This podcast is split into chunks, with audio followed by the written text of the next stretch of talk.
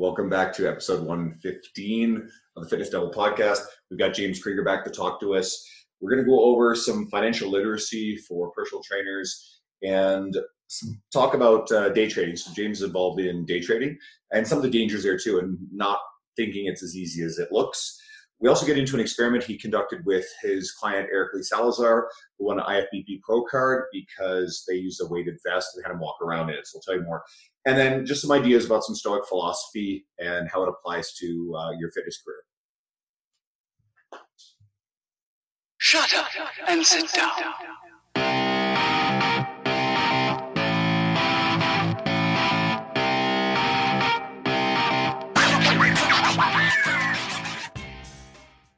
Uh, hey everyone. All right, today we're back with one of our longtime favorite guests. It's not his first appearance by any stretch.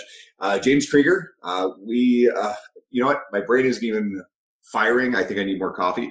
Uh, but if you're already if you're already familiar with James, well, shit. I mean, there's no introduction necessary. If you aren't, he's an author, presenter, researcher, coach, uh, and the man behind Weightology.net, which is a, his re- research review um, and a forum to share a lot of the latest and best evidence-based training. So, uh, welcome back, James. Yeah, thanks for having me, guys. I guess the, to start off, what have you been up to lately? I know, I know, we kind of like breezed over it before the show, but like, what, what are the big things you've been working on or done since? I guess I don't know. It must have been like a year ago. Yeah, I, oh man, lots of stuff. I um, uh, did a major facelift to my research review. Just uh, completely revamped the the way it, the look and feel of it, and and everything. Uh, um, so that was pretty uh, pretty intense uh, project uh, for me to do. Um, uh, you know, and I got some more improvements planned for the future. But and then um, working on some stuff. Uh, secret project with Chad Landers. We'll, we'll learn more about that uh, later, uh, early next year. We hopefully we'll have it out early next year sometime. Um, and then uh, I've you know been got back into my day trading a while back, and you know that's been going pretty well. And uh, still managing two kids, and you know all that stuff. Uh, uh, I've had to. Um, I get up at four in the morning now on weekdays because it's the only way I can get work done. You know, so but it's pretty crazy. Uh, um, uh, so now sleeping in for me, like I'll sleep in on weekends, and that's like getting up at six. That's like sleeping in for me now. So, so you're not living like the Leo Wolf of Wall Street life. No. Oh, okay. That's what I pictured as. Like, I obviously like you have kids and stuff, but like it'd be so much cooler. You're like, oh, we party all night, we make all this money. I have this research review, but it's not what's happening. You're just a normal dude with like a lot of stuff on the go. We, we can only do that a couple of nights a year at the Inland Empire Fitness Yeah, Conference, yeah, right? yeah. That's, that's the only time that really works. What you guys are taking lewds and crawling out to your Lamborghinis? Is that what's happening there? There's no lose, definitely no Lamborghinis. Well, they don't so- make lewds anymore. Apparently, I, I not that not that I wanted to do lewds, but like, is after that movie, I went and like researched like, what the fuck are Quail- lewds? Quaaludes. Quaaludes, and like they like are off the market and like they're really expensive, I guess. I don't even know. It's just Well, just- something that shows up in movies from the Well, they made it look super cool in the movie. Like, like I know drugs in movies they make them look super cool, but I was like, this one looked. pretty cool. Fuck, let's let's what do we got? What do we got for James Day? I know it's gonna be about research and shit, but like, Well, this some of this stuff, this, this Stoic philosophy stuff, keeps popping up in some of our recent episodes. Uh, you know, we definitely talked a lot about it with uh, Jill Coleman. We just had her on. Um, it seeps into some of the Jordan Syatt and Sohee Lee episodes that we've had recently, and I love this stuff. So you actually recently shared an Epictetus quote. Uh, quote: Most of what passes legitimate entertainment is inferior or foolish, and only caters to or exploits people's weaknesses. So avoid being one of the mob who indulge in such pastimes. Uh, your life is too short and you have more important things to do. Uh, so I want to ask how you felt this applied to both people we're trying to help and um, to how it applies in our own industry.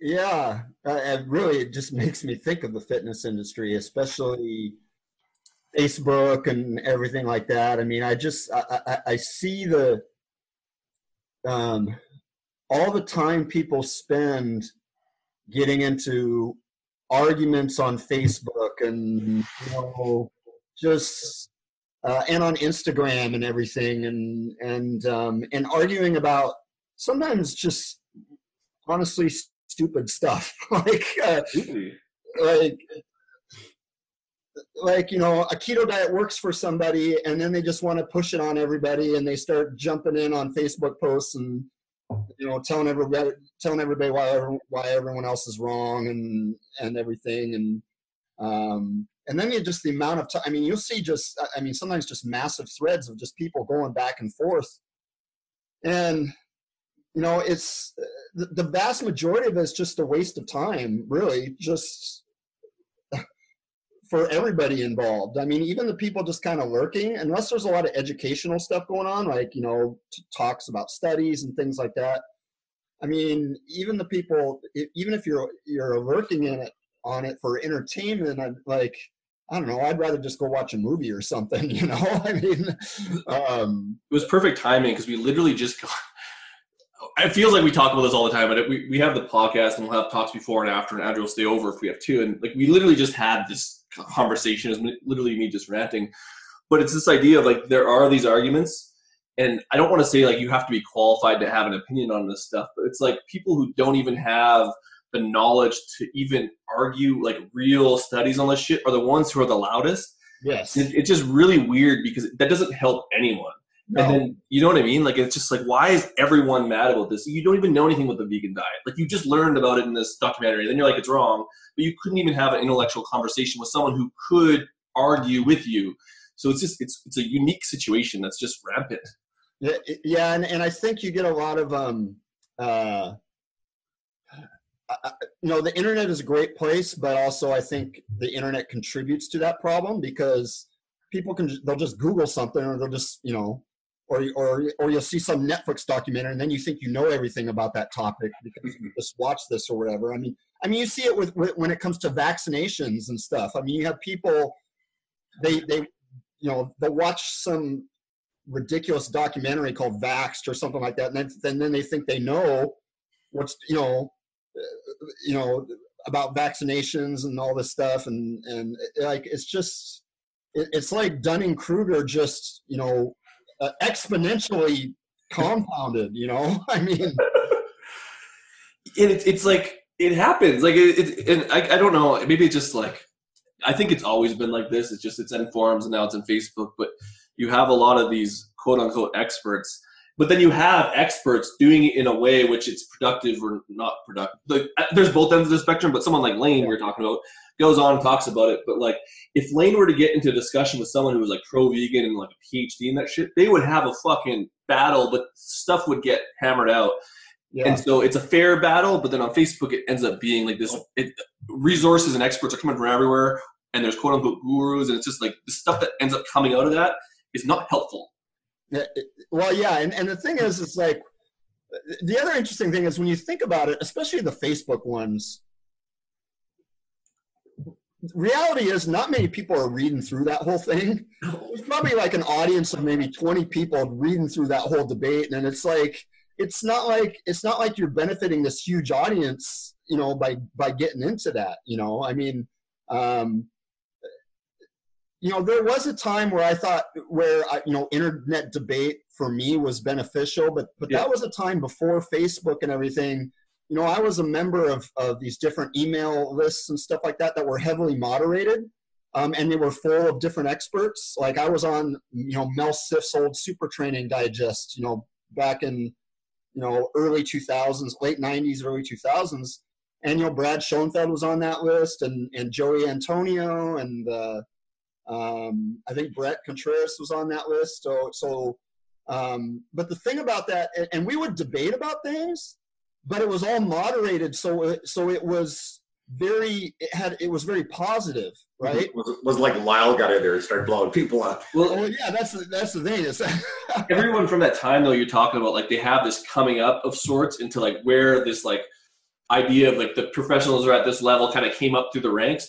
But this process that's happening now isn't that like these people are, are and I say these people, but like they're not going anywhere with it, and like that's a problem because they're not reinventing what was done in those forums and those email lists. Now it's just it's it's done. There's no growth from these things. Yeah, yeah, exactly. I totally agree. It's a it's a totally different ballgame, and that's why you almost never see me get involved in Facebook debates or anything anymore because it's just not it's not a positive use of my time. You know. I think it's it's several things. I think it's a form of procrastination. I think it's it's dopamine fueled Yeah. procrastination and it can often feel like especially if we're fighting the good fight it can feel like we're, we're doing something productive and helpful Yeah. it, it instead does several things one is uh, it drives uh, like anxiety like you just get amped up about the next uh, response or whatever the person has said especially if the person is you know being really combative so that's a massive distraction you cannot focus on whatever you really should be working on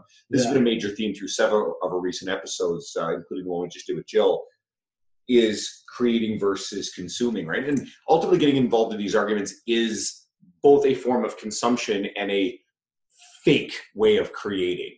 Yeah. So there's that. Um, it's just a good way for people to feel like The- I, I know what you're gonna say. they're, they're doing something So- productive when they're not. Well, this, this is what I was gonna say. We've talked about it in a few podcasts before. It's just like that this idea of if you argue or like do something that's with this quick dopamine hit, or you like something, you post something super simple. You've now created this thing, and or even thinking about this idea of you advancing your career. The thought of thinking about it and doing this like actually accomplishes the same thing in your brain. And these same things happen with these arguments. Is like they think that they just took a step in their career. Where like these processes you're talking about in the bodybuilding.com days or the forums and these, it, it actually kind of was yeah. and you it's Well, not anymore. a lot of people established their reputations in the bodybuilding forums. A lot of this stuff before Facebook really was a thing. Uh, you know, I think I, I know Layne Norton is someone who's done that. Uh, Yeah. I know people have their whatever with with Alan Aragon, but you know, Alan developed a huge He reputation came off that by, by doing. That's exactly what Christian he. Thibaudeau, same thing. Yeah, a lot of these people who are long-standing established people in our world, and I think it worked back then. I don't think it. I, I think this is your point. I'm parroting your point. I don't think it works on Facebook. Yeah, I don't think it works. In general, I just don't think it works at all anymore. I just think the internet's totally, it's just a different place now. Yeah. It's just very, very different now than when it was back then. Um, so, and we're also talking about discussions that are within our scope primarily although every once in a while a fitness professional will go on to you know vaccinations. And I, I tend to stay away from that stuff simply because that's outside of the scope of the things it. i want to help. And, and james as a qualified researcher you know you're a lot closer to that. Like someone like spencer Nadolsky can, can certainly he's a doctor he can get into that stuff. But you get a lot of fit pros fighting these battles and oftentimes they're posting memes and this and that. And i don't think this accomplishes much. And then you get those those arguments over things that aren't related to what we're doing. Now, I tend to find that if people relentlessly argue about, well, uh, for me, my pet peeve is like social issues or, or politics on social media.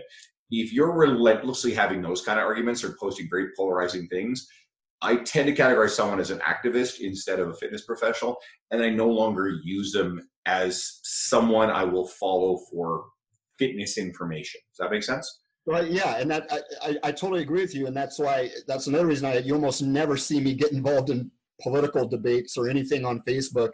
And what's funny is the few times where I've even commented on something, um, I always end up regretting it. You know, Totally. it's just something like well reasoned or something like that. I just it's too easy to get caught up in it, and so like you know, um, I, I just uh, um, yeah, it's not and the other thing is, you know, I'm not going to post about that stuff. 'cause One, well, there's two reasons. Number one, people aren't fo- people don't care about what my political opinions are. They don't. That's not why they're following me. You know, um, uh, so so why should I post about that stuff? And then the second thing is, if I do post about that stuff, I could potentially alienate, you know, a bunch of my a bunch of my customer base, and there's just no there's no reason for me to do that. Like it's there's nothing really I would say positive that that'll come out of that. So Let me ask you this. I know we, Andrew's made that point a lot, but here's one thought I had: is like a lot of these internet, like let's say you comment on something,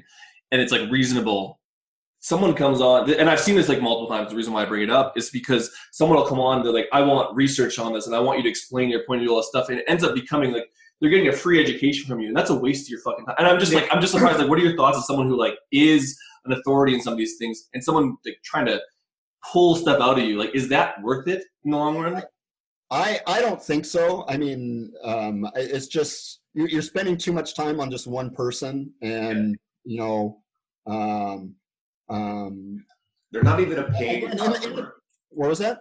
They're not even a paying customer. Let's not get pissed off. Nick Tuminello has made this point repeatedly. Yeah, we won't engage in these kinds of things because you know if you he'll, he'll have private discussion with people but he would rather devote that energy to people who are his clientele his real supporters yeah, versus teaching people this is almost exactly word for what he said teaching people that the way to get information from him engagement is to argue with him on his social media yeah, yeah. And I totally agree with Nick on that. In fact, it, it you know, I remember Nick just mentioned that to me, you know, a long time ago, and and it kind of made me, you know, definitely think about it more and stuff about, you know, eh, you know, if I'm ever thinking about engaging someone, you know, but think very carefully, you know, is this is this how I want to spend my time, um, and what type of message is this sending to people who you know are paying me for my time and and and that type of thing. So so yeah, so Andrew doesn't like well, whatever. But like with Joel Joel Seedman,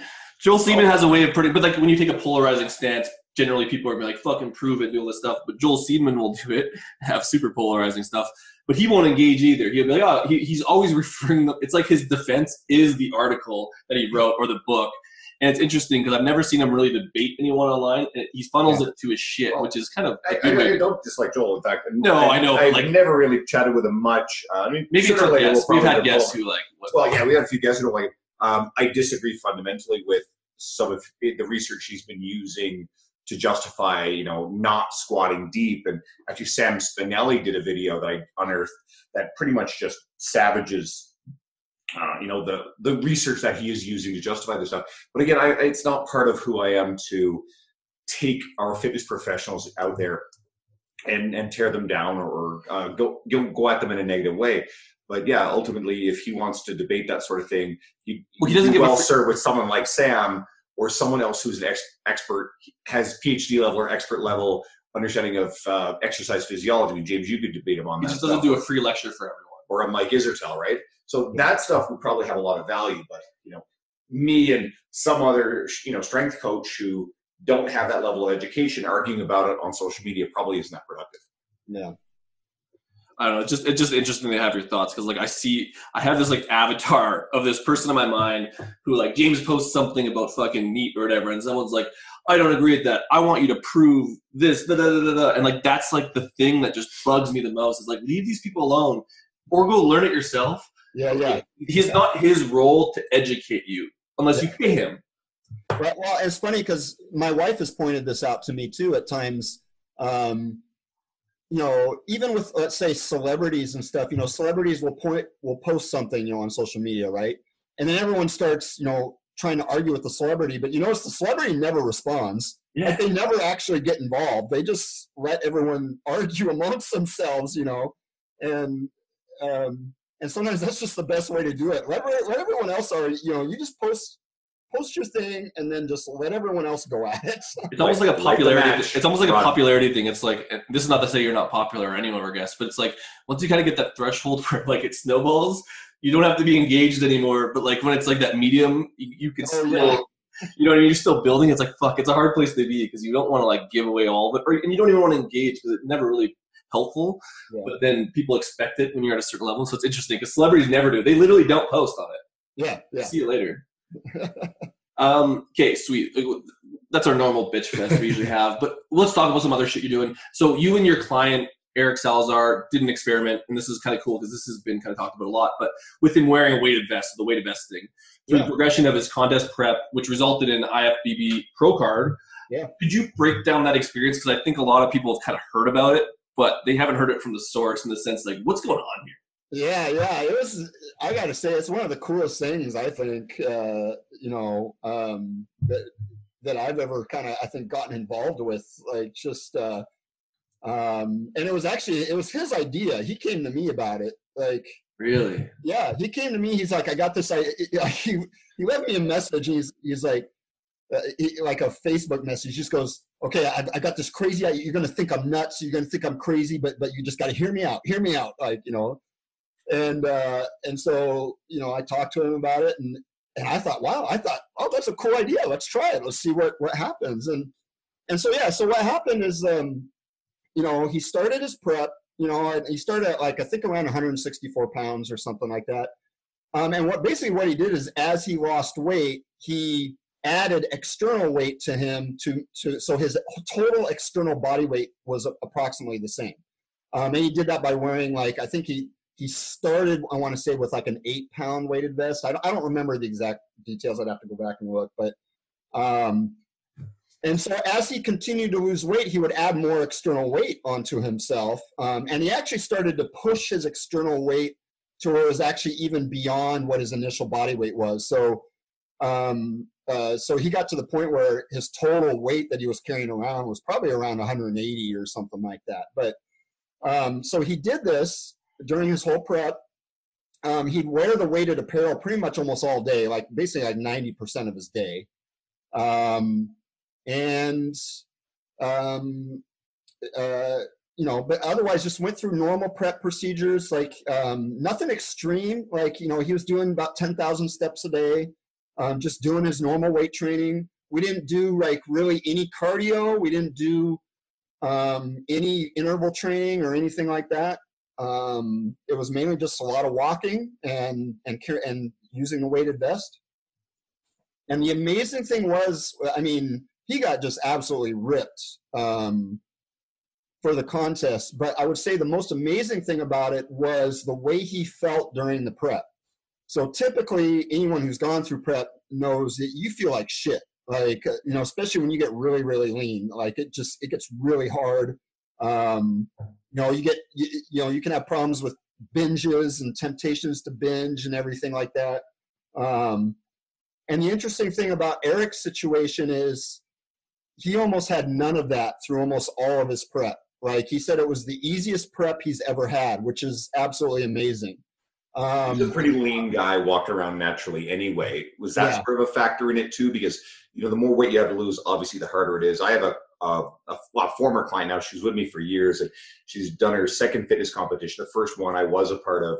Uh, this time around, you know, she's working with a specialized coach that round because I don't really do that stuff. And this woman, basically, I think you could water cut her any given time all year round, and she get up on stage and do well. And she crushed. Uh, she died a little bit, but she walks around this like people look at her and like you could use her as an anatomical model for muscle because you know there's just no body fat on her which is an anomaly but there's really not any issue with sort of feeling sluggish or low energy or, or NEAT down regulation so do you think that plays in a little bit or well i don't think so because eric's done preps before so i'm comparing his experience with this prep versus past preps and in past preps he's had problems with binges you know, feeling like shit, everything like that. And so, but this prep, he just, he didn't get that. Now, I would say the last few weeks, um, he did start to get a little bit of, of, the symptoms, still not as bad as it had been in the past. And that's just a symptom of low body fat. I don't care what you're doing. When you when your body fat gets that low, eventually you're going to get some some issues. But overall, um, it was like he didn't have a single binge his entire prep which it, which had never happened before. And then coming out of the pre- coming out of the prep once he was done, um, again in the past he had problems with you know because a lot of bodybuilders will do this. They're they're done with their diet and they just go on just massive binges and like just go crazy, um, which is something he had done in the past too. And and he didn't do it this time, and he didn't even feel the need to. And so it was kind of interesting. Um, I actually ended up doing a, a, little thing for my research review because I wanted to look into. I was like, what's going on here? Because I mean, obviously there's an energy expenditure component to it, like because as you lose weight, um, you expend less energy because you just have less mass to carry around. Um, so by by by using the weighted apparel, um, you keep that daily energy expenditure more elevated. But I was like, but there's got to be more to it than that. It can't just be that because because even his appetite regulation seemed to be better than it had been in the past. And so I did more digging, and what's interesting is there's uh, um, some really cool rodent research out there. I would love to see this replicated in humans, but um, suggesting that there is something that you might call a gravitostat in your body or in the bones specifically that sense loading and actually give feedback regulation to your brain uh, as far as appetite regulation. So what they did with these rodents is they just took these rodents and they implanted weights in their abdomen um, so that their total external body weight was heavier than normal. And what they found is the rodents just spontaneously lost body fat when they did that. Hmm. Um, and they actually returned so their, their, their total weight, including the external weight, was back to what their original body weight had been before they implanted the, the weights in them. Um, and so then the researchers did other experiments to kind of figure out what was going on. And what was interesting is um, it didn't seem to be related to energy expenditure because they did energy expenditure measurements on the rodents. Um, it seemed to be related to their appetite regulation. The rodents just started eating less when they implanted the weights in the rodents. They started to eat less. And so um, then they did some other things to try to figure out, well, you know, what's going on. And, and basically they came to the conclusion that, that there's something in the osteocytes, which are your bone cells, that sense load and they actually give feedback signals to your brain in ter- terms of appetite. So, um, so what happens is, is um, you know, let's say I just naturally lose weight. Since I have less body weight to carry around, my bones sense that and send feedback signals to my brain saying, "Hey, we're losing weight. We need to gain it back. Let's get hungry and start to eat more." Which ties in. It, I was going to say it ties into all these other things uh, that physiologically happen when we lose weight. That the, the body's defense mechanisms against starvation. Uh, Hungry Brain, Stefan Guyenet's book Yeah. details this shit incredibly well. So Yeah, Yeah, and so, and so what what seems to happen is by wearing that weighted apparel, it seems that you basically trick your bones into thinking that you still have the same amount of you're still carrying the same amount of mass, and so you don't get that feedback regulation to your brain that you're you know that you're going to be hungry. And i and i honestly think that was a big played a big role in why eric was um, more successful this time around than he had been in the past and why he didn't have quite the negative symptoms that you typically would get. Um, Would I- there be any think that was- benefit? Would there be any benefit for like, I guess, muscle building? Because I don't give. well, that, that's another possibility. I do think that I think it'd be very small, but I think at least for the lower body, um, because you know because you're standing and moving around. Yeah. I mean, obviously, if you have less mass to carry around, I would think that your legs might start to. you- don't have that loading on the legs, so so I think from a hypertrophy standpoint, you're probably better able to maintain leg mass during dieting simply Yeah. because your your Yeah. external load is is staying more constant. So. Yeah, and the one thing I would sense is like I'm just thinking weight gaining wise is like you'd have to essentially eat more food because you wouldn't be hungry. Well, and that, so that's another thing. So, so with this whole prep, um, the vast majority of the prep, you know, we, we initially dropped his calories to something like 2100 or 2300 or something. Yeah. And he actually stayed at that calorie intake for most of the prep. Like, like usually what happens during prep is as you lose weight, you have to keep dropping your calorie intake, Mhm. right? To continue to lose, you know, to, because otherwise you, you just reach an equilibrium and you, you plateau Yeah, like he never really reached for a long time he never really reached that equilibrium like we just as he lost fat he would just add more mass to himself instead Yeah. and and he just kept his calorie intake that, that's the other thing about this prep it was the highest calorie intake he had ever used for a prep did he have more energy? This is the, re- the reason why I ask is did he have more? I want to say more energy. So like if you're losing weight, you're obviously eating less, and then your workouts end up sucking. But theoretically, the balance would be he'd have more weight, so he'd need more calories. But did that really affect his workouts? i, Like, I it- think so i think so i, I think his, his workout performance which he had told me was like much better than it had been in the past Yeah, because it wouldn't scale, like because it's a different feedback system. It's not the actual. Um, I guess it's not an actually energy thing. It's not a total energy thing because a lot of it's just tricking the bone. So it's interesting to think like you could eat higher calories, obviously, but could those calories fuel better workouts, which would then have a better product at the end? Yeah, I, I think so. I think there's some. I think there's a lot of a lot of factors acting at the same time on this. Um, It's just weird. The really- bones thing is one that's not usually talked about because maybe again that would be a backdoor mechanic, but like it's not even really a hack. Like it's kind of it's just using the physiology that we well, and that's I mean. We don't even know. Like that's kind of. I hope you're going to do more research. Yeah, well, I I would love to see. Um, I, like I said, I'd love to see some human experiments on something like that. But uh, it's yeah, it's a it's really interesting concept nonetheless. So I'm thinking like for like endurance sports, because like they, they need to push carbs to hit the NOS, but could they maybe wear a weight vest to then keep their calories higher, um, and then they could push it further without gaining weight. Because a lot of those weight restricted sports and endurance, you want to be the least amount of weight with the most amount of muscle. But could you do that without gaining weight by eating more carbs because you have the vest on? Does that make sense? Yeah, yeah. I, I think you could. I think some sports where that does require you to to you know hit a certain body weight. Yeah. I think it, I think it could be even even in powerlifters and stuff. I think it could be a useful tool. Um, you know, so That'd be interesting. It's just it's just cool because like I mean the one thing I th- I've just thought about cyclists because I'm like I wonder if they're doing shit like that like once they saw your study because they always do stuff before it's out because they just they don't want it to be out because they want to win. So it'd be interesting to see if they're doing like backdoor Russian shit where they're trying to beat. Huh.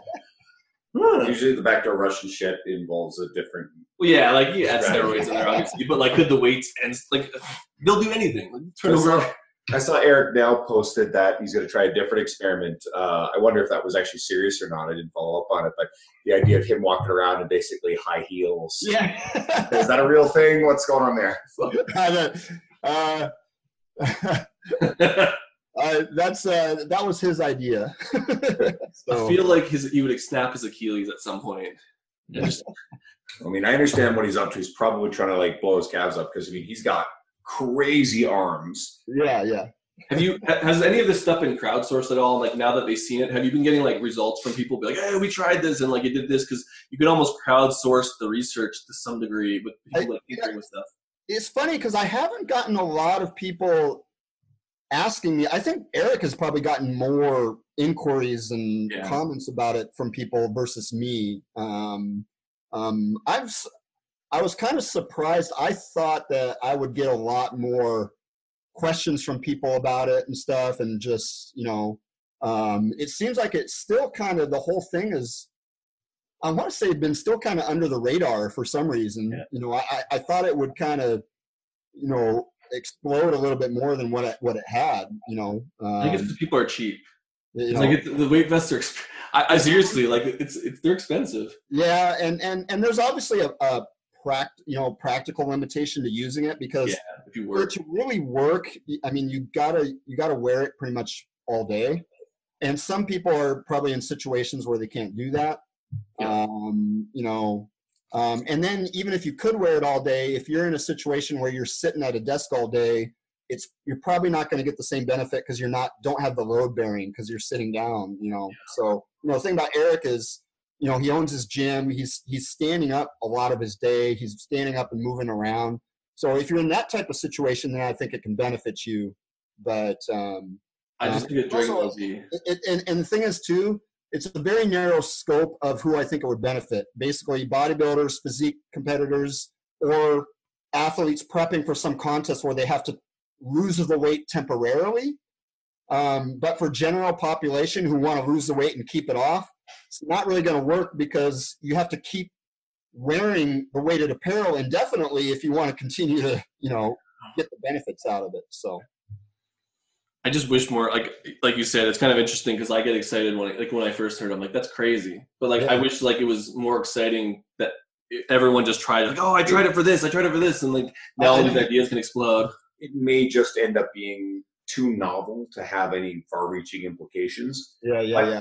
It's still it's it's cool to understand if this is in fact you know the bone osteocytes is the driving mechanism behind it and its effect on on your ability to well, I think eat a Olympic higher wrestling. level of calories.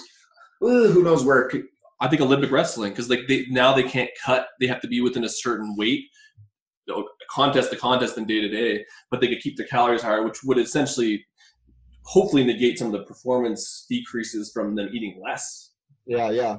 I, I'm, you know, one thing I think that might help is I'm probably, you know, I wrote a big piece for it in my research review, but I think I'm eventually at some point gonna make that piece freely available for everyone to see, so it'll get shared a lot, and so so that might help it, you know, kind of grow, um, uh, you know, because because it'll probably get shared a lot, and people will probably start talking about it. You need more. some method to it. It needs to have some like catchy name like keto, but it needs to, and like you just have a Oh, bunch yeah. of models wearing like really vests that make them look tough. Like because that's basically how CrossFit sold the goddamn things.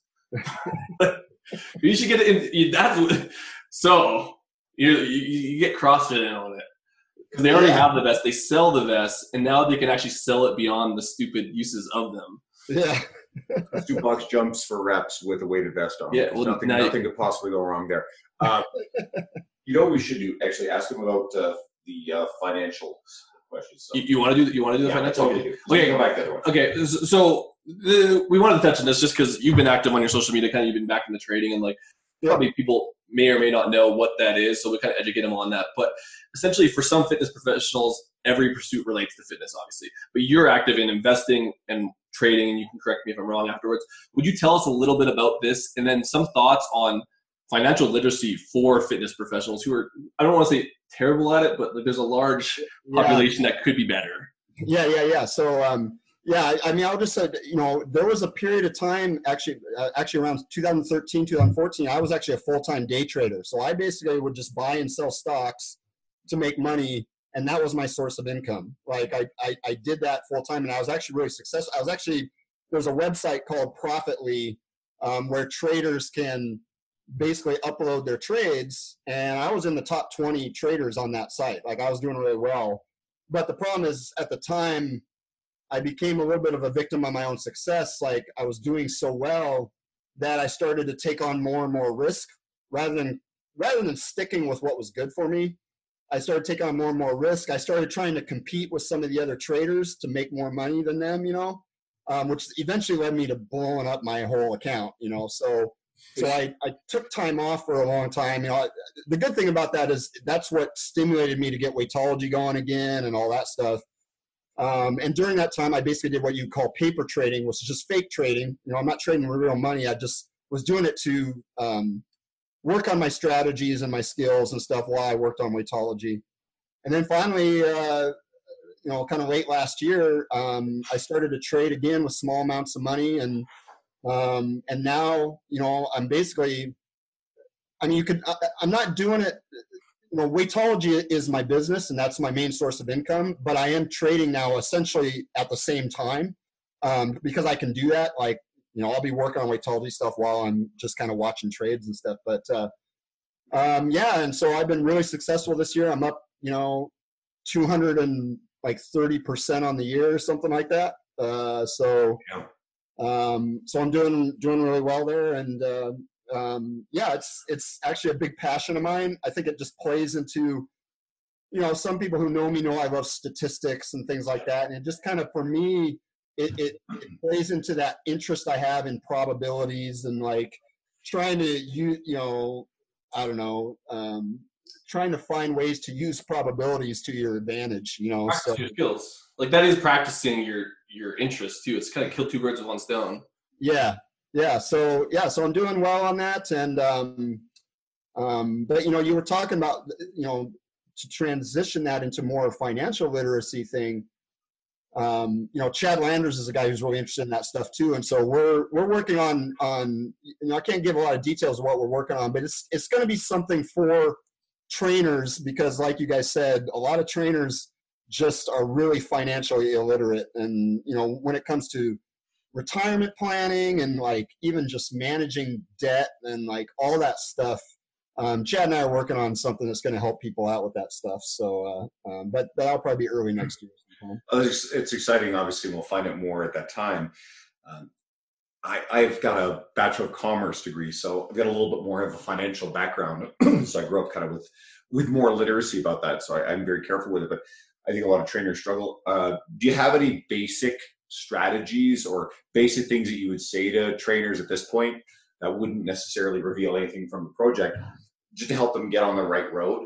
You know, when it comes to Um, saving or avoiding excessive spending strategies or tax Oh, yeah, planning. Mean, there's a lot. There's a lot of just simple stuff out there. I mean, um, um I mean, I mean, I, would say um, one thing is is to basically evaluate um, the amount of interest you're paying on things versus the amount of interest you can make on something or something like that. So, so for example, um, you know, let's say you um, you have a home and you have a mortgage on that house, um, but you also have some credit card debt.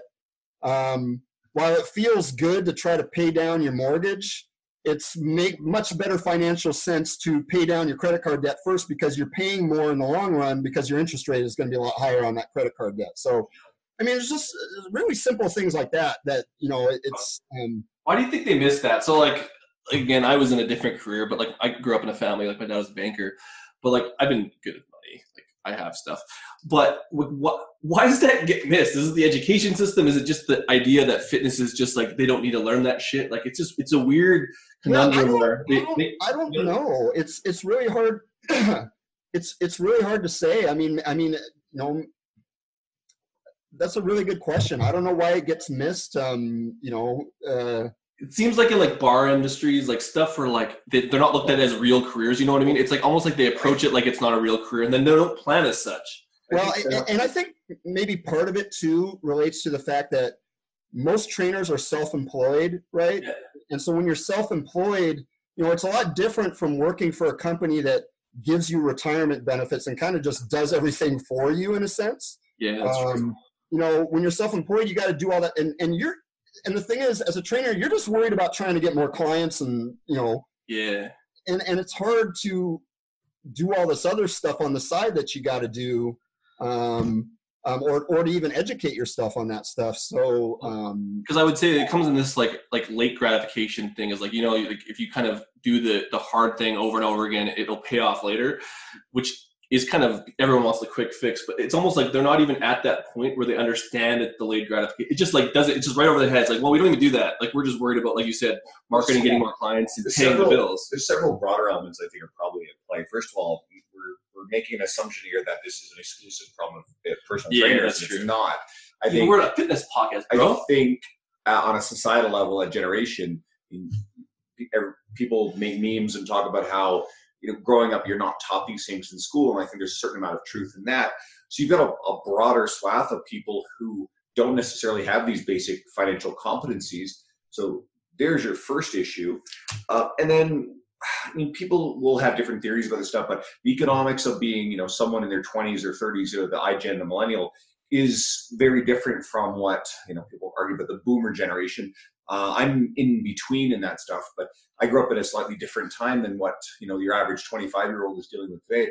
The economic realities of the cost of living in a major city the cost of homes uh, the the fact that you know wages haven't scaled with some of these other things Yeah. based on the economics of supply and demand and people can complain about various aspects of it or, or argue about why these things are but you still have to have a basic understanding of the economics of it, right? If you have a greater demand of people wanting to live Yeah. in these But it's just urban like centers, It's like what he's fucking saying though. Like, like it, the, it's simple fucking math. Like you're like with the mortgage, the credit card. Like that's a normal thing. Like even with savings accounts or investing, you can invest in mutual funds. That's better, and you don't have to do anything. that's better than paying Well, well, and that's the thing. Some people don't even understand how powerful co- the compounding can be. Like, you know, um, they don't realize that.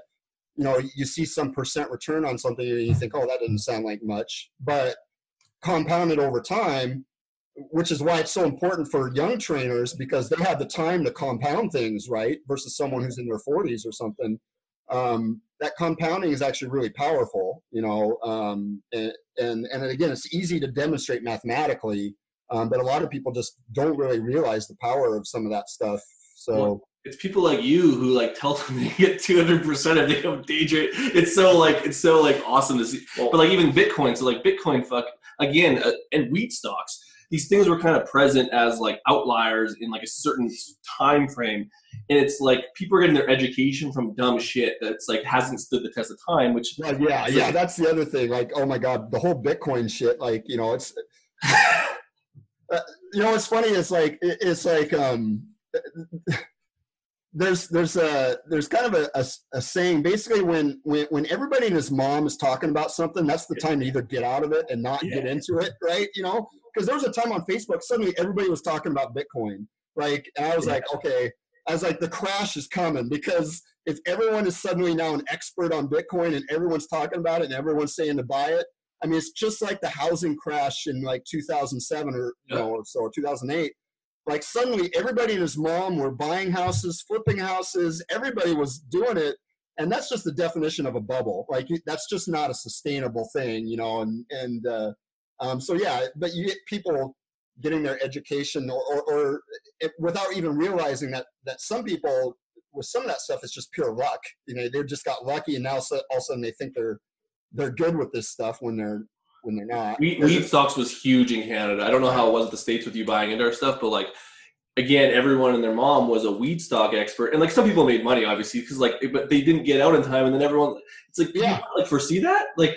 Well, what's funny is I I made some money shorting some of those weed stocks because like I could see it like like it was just the, the hype on it was just unreal. Like like these stocks were going up you know 100 200% within days to weeks. Like it was just you know um, and that's just that's not normal stock behavior. Um, and you know um, but that's you know people were all jumping into it because you know um, that's that's i mean it's the same thing happened with tech stocks in the 90s right? In the dot com bubble like everyone just started buying dot com companies without any without any knowledge of what they were buying. It was just like hey it's an internet stock i'll buy it right? And like you know and that type of stuff is just well, i want to try to see if there's like a way to tie this to fitness but it's like it's it's kind of the same concept with a lot of the shit that comes out now like even like the new stuff the new diets like all this stuff is a pattern like i know like i know you think in patterns and like stuff but like it's almost cyclical in nature. It's like all the it people is. who've been around for a while know they know what's going to happen. Yeah, yeah, yeah. It's just like it's kind of a just like in markets, you get those boom and bust cycles, you know, that are basically you know these bubbles, and then they crash, and then you get another bubble and something else. Um, I, I, it is kind of weird. I think you do see something similar in the fitness industry. Um, I mean, really, it's just more fat. It's like one fad to the next. Like suddenly, you know, there'll be a period of two or three years where you know, everybody's doing functional movement screening or whatever, right? You know, and then that kind of wears off, and then next it's, you know, um, oh, now everybody's deadlifting. Everybody's got a deadlift, right? You know, or like deadlifting's bad. CrossFit was a CrossFit's probably the best example of it. Oh yeah, CrossFit's the best example. Yeah, blew so. the fuck up, and now you're seeing a lot of these box gyms, the CrossFit boxes closing, and there's sort of a. I mean, it's still a popular, powerful thing, but it's certainly not at the height of its bubble it once was. Yeah, yeah. And I think even they're starting to realize, wait a minute, we have to pivot because we've been making some serious mistakes along the way to refine their craft, and that's like any ideology. You know, if, if it's going to be successful in the long run, it sort of has to go under underneath a go through a what's it, a, a revision of its ideas. I mean, not to get into religion, but you can look at kind of the history of Christianity and how bad it was, and it sort of it's got its flaws, but it's sort of chilled out a little bit. And uh, that's just going down a rabbit hole I don't want to go near. Uh, there was one thing actually I thought was pretty important to touch on too, because you're talking about success with uh, stock trading. It's probably really important to remind people that just because somebody has some individual success, it can create the illusion that it's easy the best analogy I've got is uh, poker. And if anybody remembers when uh, it was kind of in Canada, it blew up because there was a hockey strike in the early 2000s, and then Chris Moneymaker bought in on an online thing through Poker Stars, and all of a sudden wrote all the way to winning the, the World Series of Poker. So all, there was this massive flood of players into it because they're like, oh, this is easy, anyone can do it. And then ultimately, what happens is a shit ton of people lost a shit ton of money over the years because poker, it, it's easy to watch on television because you have all this information. You see everybody's cards. You're like, oh, I would have done this, would have done this. Sit down at a poker play at a poker table. Try it for yourself, and do not succumb to the idea that it's easy. Throw a lot of money at it. And I'm sure there's probably people you interact with who think day trading is easy. You just said yourself, you kind of got, if I'm, if I might say, like sort of a little overconfident with something, and then, you know, you had a blow up. So I think that would be a very risky way for a fitness professional to decide, hey, this is going to be my my financial future planning is is to roll it and bet on the stock market, right? Yeah, that, that's the thing. It's like um, uh, the thing about trading is someone I heard someone make a, a perfect uh, comment about what trading is. He said he said it's the hardest, easiest way to make money. Basically, it's it's easy way to make money in the sense that all you're doing is you're pushing some buttons on your mouse and you know and just let and, and then you just see your account change you see the numbers change you're like wow you know? Um, that you know that was easy. But it's actually i mean for me trading is is probably the, the hardest thing i've ever done because um, it's easy to look at let's say a stock chart or say and say oh i would have bought there and i would have sold there or whatever. You know the problem is you have the benefit of the hindsight of, of seeing what already happens now put yourself in a situation where you don't know what's going to happen. Are you going to make those same decisions? And the vast majority of the time, no. And then, um, um, and the other thing is, you know, when you're dealing with money, there's a lot of emotion involved, um, and you have to learn. And this can take a trader years, and it took me years to emotionally detach yourself from the money. Um, you know, um, and and also managing your risk. Like like now, my risk management is so good. Like um, I have, you know, in in the past year, I haven't disobeyed a single stop loss every trade I, I, I, haven't gotten gotten in I, I haven't gone in too big every trade I, i've risked the same amount of money so i never risk too much um, so if a trade goes wrong I, i'm to be okay i'm you know um, capital pre- preservation is one of the most important things as a trader and that's where a lot of traders fail. Um, you know anyone who thinks trading is going to be easy just to give you the stats 90% of traders lose money and um, most quit after about three months. And um, maybe only another 5% probably just break even. Um, and then maybe five out of every 100 actually are able to be somewhat consistently profitable and just being consistently profitable doesn't mean you're making millions right you know it's uh, um, it's not an it, it's it's seriously not easy at all it requires hundreds and hundreds of hours of studying and work. Like, yeah, pushing the buttons and everything is easy. That's the easy part, and that's what that's what other people see. That's what they see you doing. What they don't see is they don't see the hundreds of hours I put in into putting together various spreadsheets, analyzing my strategies, back testing strategies, um, you know, um, you, you, know, um, journaling and documenting my trades and then figuring out it you know um, if a trade you know trying to figure out if, if a trading strategy is working and if it's not why is it not working? Maybe it's just a bad strategy or do i need to tweak it? Um, that's actually where all the work comes in and that's literally hundreds of hours of work to do that and well, so, those percentages aren't that great anyways like even just with risk adverse nature of things everyone thinks it's easy 5% is not that many and no. like the reason why there's like like I, I have a buddy that's like a CFA like and works very high level in one of the banks of Canada. And like people will ask a question, like fuck, like they don't even do that because like when you're actually managing hundreds of million dollars, again that strategy might change. And so like yeah, yeah. More, it, they're more risk adverse than people think, and the people yeah, who are doing it are risk adverse. Yeah, market conditions change. That's the other part. Part is is like you have to be ready to do this for years yeah. Um, because the market conditions are going to change, and and um, trading favors people who are able to stick around for a long time. And I mean, me, I've been doing this for you know, I started trading in 2008, maybe. So I mean, I've been doing it for 10 years now, and I'm still learning. 10 years later, I'm still learning, still refining my strategies. I'm a much better trader than I was back then, um, but I'm still getting better. Like, like you, it's one of those areas where you're you're never you're never truly at the top of your game, right? You know. Um, I think that is the fitness industry, bro. I was going to say sub- substitute the word trader for the word trainer. yeah, sounds similar. Actually, like, but like that's what I mean. Like a lot of we, we I don't want to say we bitch, but like we talk about a lot of young trainers and like coming in and out and stuff, and like you just have to be ready to be in it for the long haul because yeah. it's not as successful as people think, but it can be. Yeah, you can't yeah, automatically think you're going to be rich. yeah, no, I mean, there's definitely potential there, but but it, it's it's a really hard road, you know. And and and even when you look at the successful people in the industry, you know, I, mean, I like to think of Bret Contreras. He's been massively successful, but but a lot of people don't know how long it took him to get to where he's at and the things he went through to get to where he's at. Like it's just like um, he talked on the podcast about how when they moved to California and he was setting up Glute Lab, some of the delays with permits and the headaches that they dealt with. And, you know, he was down like his last like five grand or something. And he was really worried because he promised these trainers he'd hire them, he was paying them, he's being honorable about it.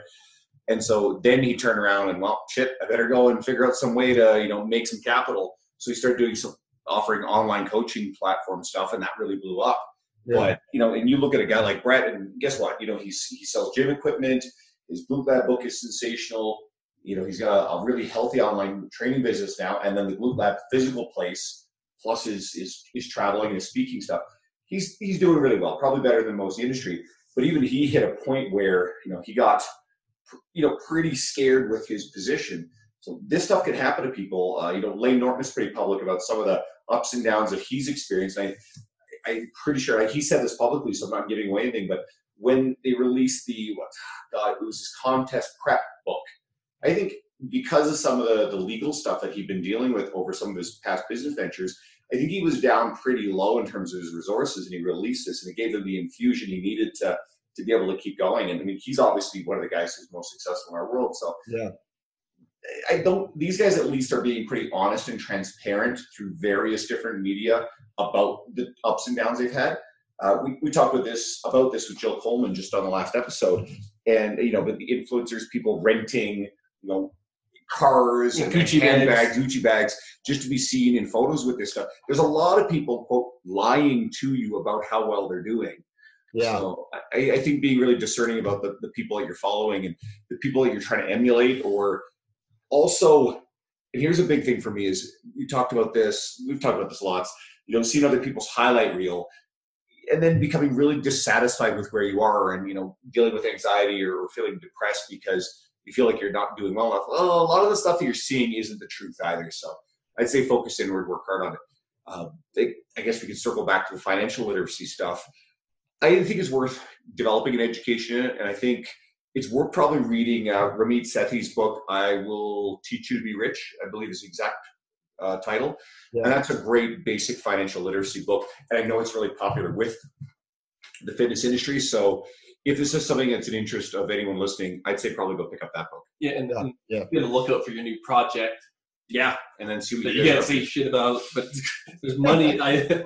And if, you, and if you don't yet know who Chad Landers is, Chad's been on our podcast before. He's a friend. I was just texting him yesterday. Um, he had, was supposed to appear at a conference uh, down in Dallas, but I guess that didn't get enough attendance and that got blown up, so it never happened. I actually sat down with Jon Goodman in Toronto a couple days ago, and he told me the same sort of thing. He was another scheduled speaker, so I was like, "Whoa, holy shit!" I can believe that happened. But that's another story. Uh, but seeing as we are mentioning books, you got anything that you've read in the last little while that's pretty good that you'd suggest, Uh, or even a financial literacy book? what's funny is I've been so wrapped up in just in my business and stuff. I really haven't been reading much. Like you know, the the, the last book I, I I did read uh, some of James Fell's book. Um, you know that. Um, you know, the- of what I read, it's pretty good. I I, I didn't finish it because I like I said I've just gotten too. I've been so focused. You know, it seems like all my reading is reading research studies and all that stuff. Like, um, so leisure reading isn't isn't something I'm able to do very often right now. So uh, Well, you know what? Let's just go with James' book because we had him on to talk about that book, and, and I read it. Uh, James can be a very polarizing figure with some people, but I really enjoy James the person, especially when you sit down and talk to him versus kind of the bombast on social media. The book is great. You know, the whole idea of uh, you know this this powerful moment that you can kind of sort of an evidence based way to get yourself that point where you can have this powerful shift in your mindset.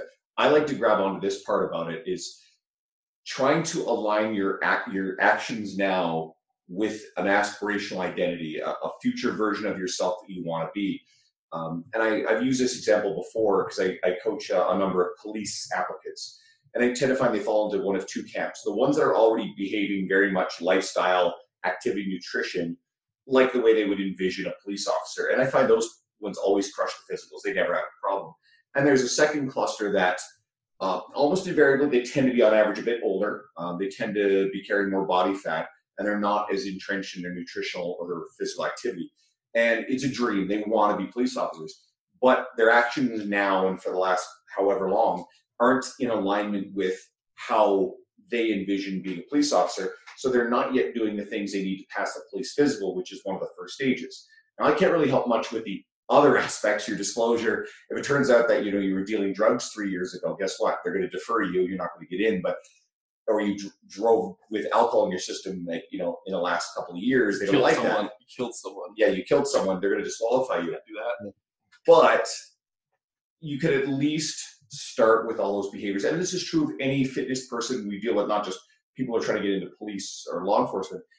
This is everybody.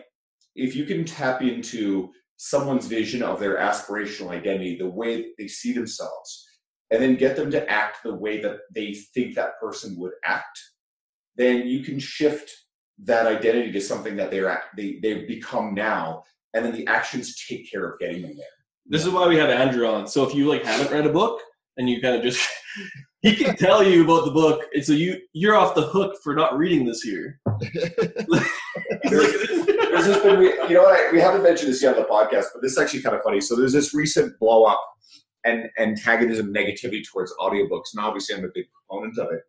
And there was a couple of social media posts. Uh, one of our former guests, and he's a really great guy, but he was actually complaining about the semantics of people saying they read an audiobook. And then, of course, what happens is, and then, uh, so Dean Somerset, I should put up a, a very good post saying that reading retention was better with physical books than with audio.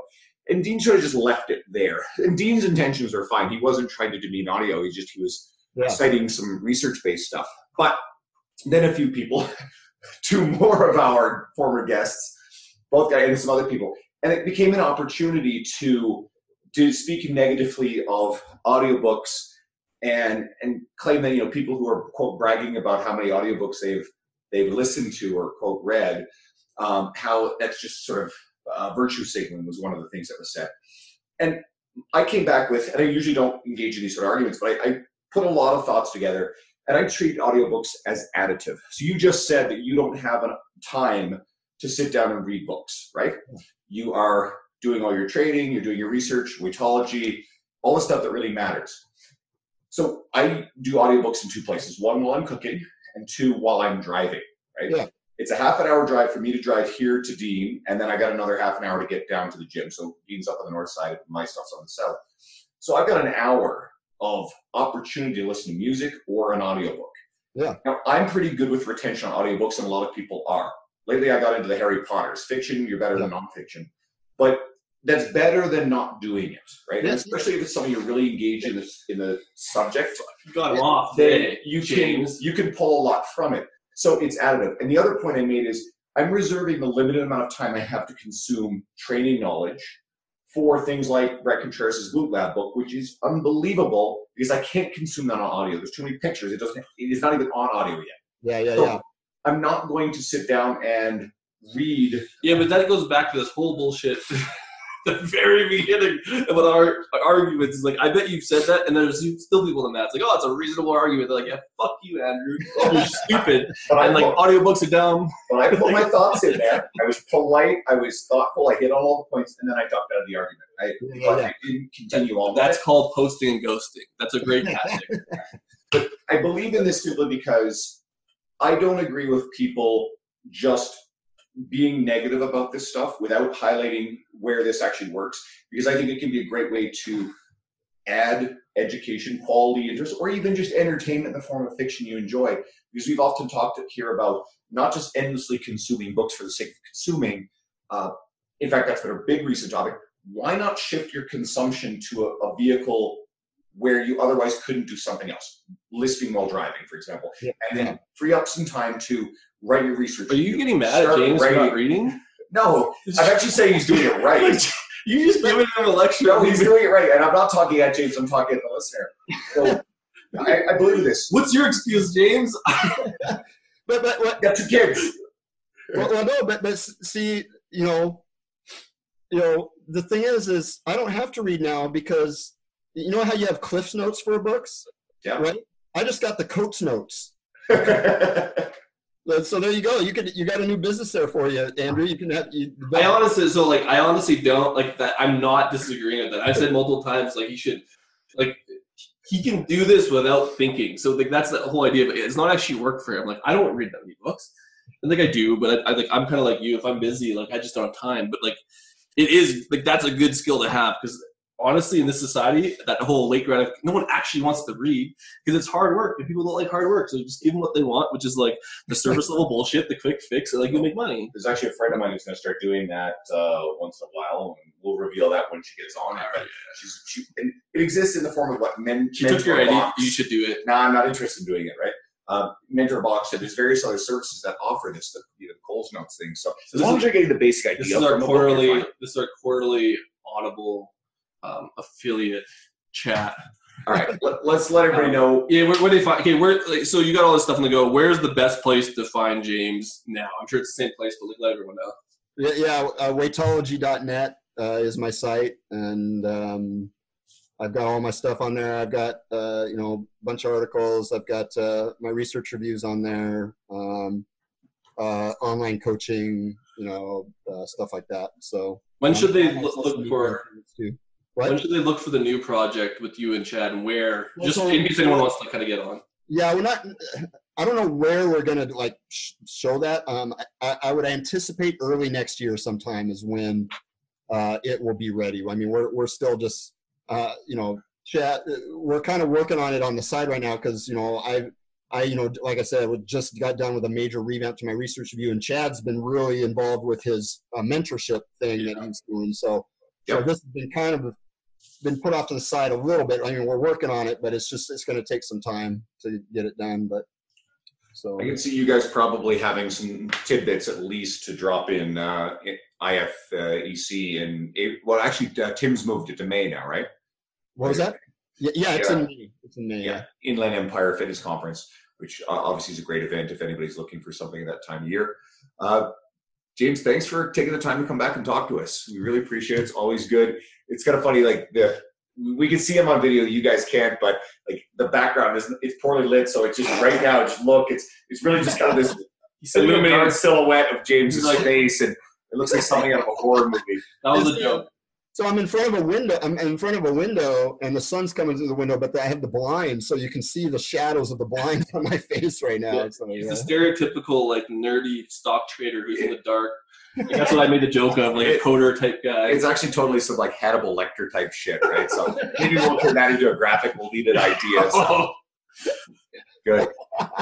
jeez. I think that's a winner. Okay, buddy. Uh, we'll be dropping this one in a couple of weeks from recording time, guys. Everyone listening, uh, I hope you love this. I hope you go back and check out uh, our old episodes with James and the one where we had you and Brad Dieter on at the same time. Oh yeah. And uh, go check out what he's doing. If you're you kind of more of a recent listener, newer listener, uh, and you don't yet follow James, please go ahead. You know, James is a good friend and, and someone I really think is doing great work in the industry, and is probably really notoriously terrible at promoting himself in Um, terms of not promoting yourself, but in standing up and waving yourself around and saying, "Hey guys, like I do some really amazing stuff." Yeah, I'm, So- I'm working. I'm working on. I'm actually working with with Tara Arndt now on my Awesome.